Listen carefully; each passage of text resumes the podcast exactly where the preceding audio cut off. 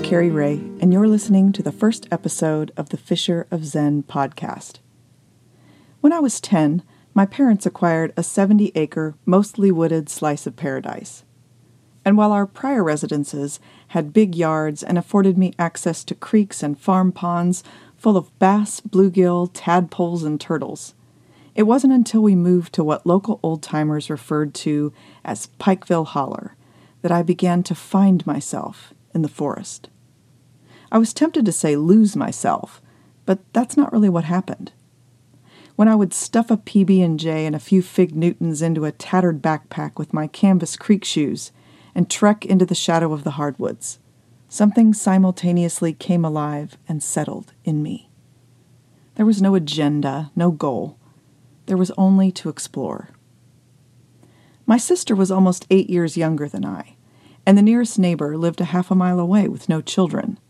So, for much of my childhood into my early teens, my imagination and curiosity were my most reliable playmates. And the three of us found so much to work with as we trail traipsed, tree climbed, and creek stomped.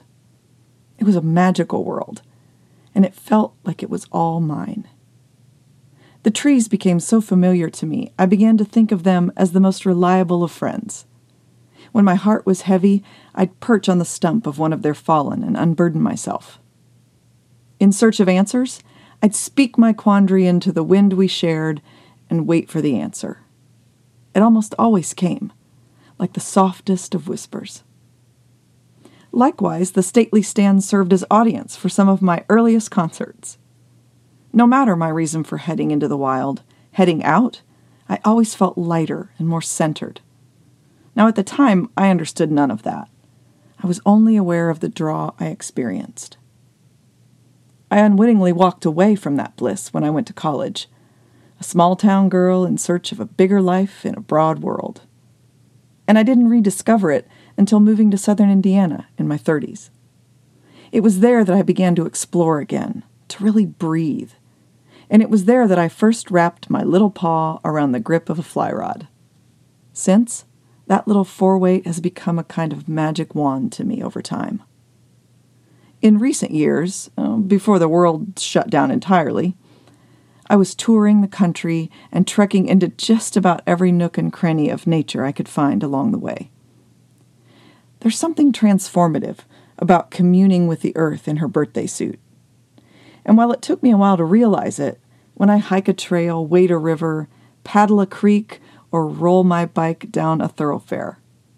What I'm truly after is something far deeper than the surface of the water or the trail beneath my feet. I'm fishing for Zen.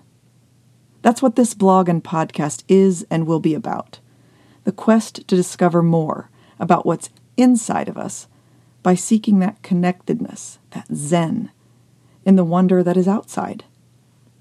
I'll do that through sharing stories, through interviews and discussions with some of the interesting folks I've met and will continue to meet along the journey, by learning more about the natural world around us, and through exploring the inside world of mind and spirit as well.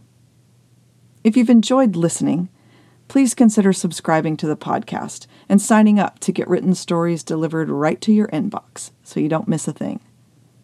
But most importantly, I hope this story and the ones to come will inspire you to chase your own bliss in the arms of Mother Nature.